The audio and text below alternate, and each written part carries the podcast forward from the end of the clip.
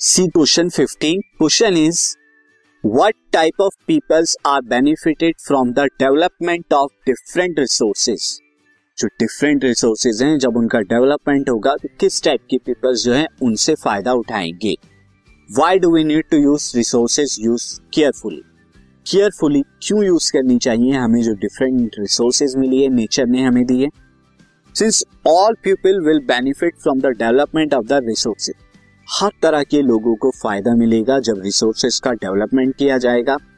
But vulnerable people vulnerable people जो poor होते हैं डिपेंडेंट होते हैं, या इसके अलावा वुमेन्स हैं लोअर कास्ट हैं एंड अदर तरह के, जो क्या है सोशली और इकोनॉमिकली बाकी लोगों के इक्वल नहीं होते।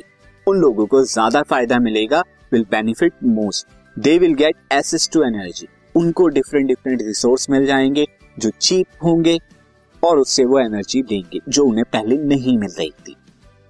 Most of the energy resources use by us are extinguishable in nature वो कभी ना कभी खत्म होंगी, जितनी भी रिसोर्स एनर्जी हम यूज़ कर रहे हैं these are extinguishable sources of energy अब कभी ना कभी तो खत्म होंगे तो हमें क्या है?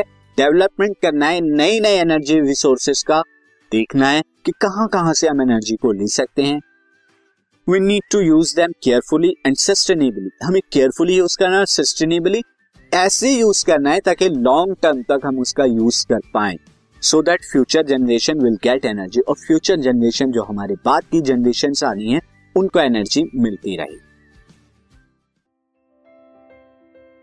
This podcast is brought you by Hubhopper शिक्षा अभियान अगर आपको ये पॉडकास्ट पसंद आया तो प्लीज़ लाइक शेयर और सब्सक्राइब करें। और वीडियो क्लासेस के लिए शिक्षा अभियान के यूट्यूब चैनल पर जाएँ।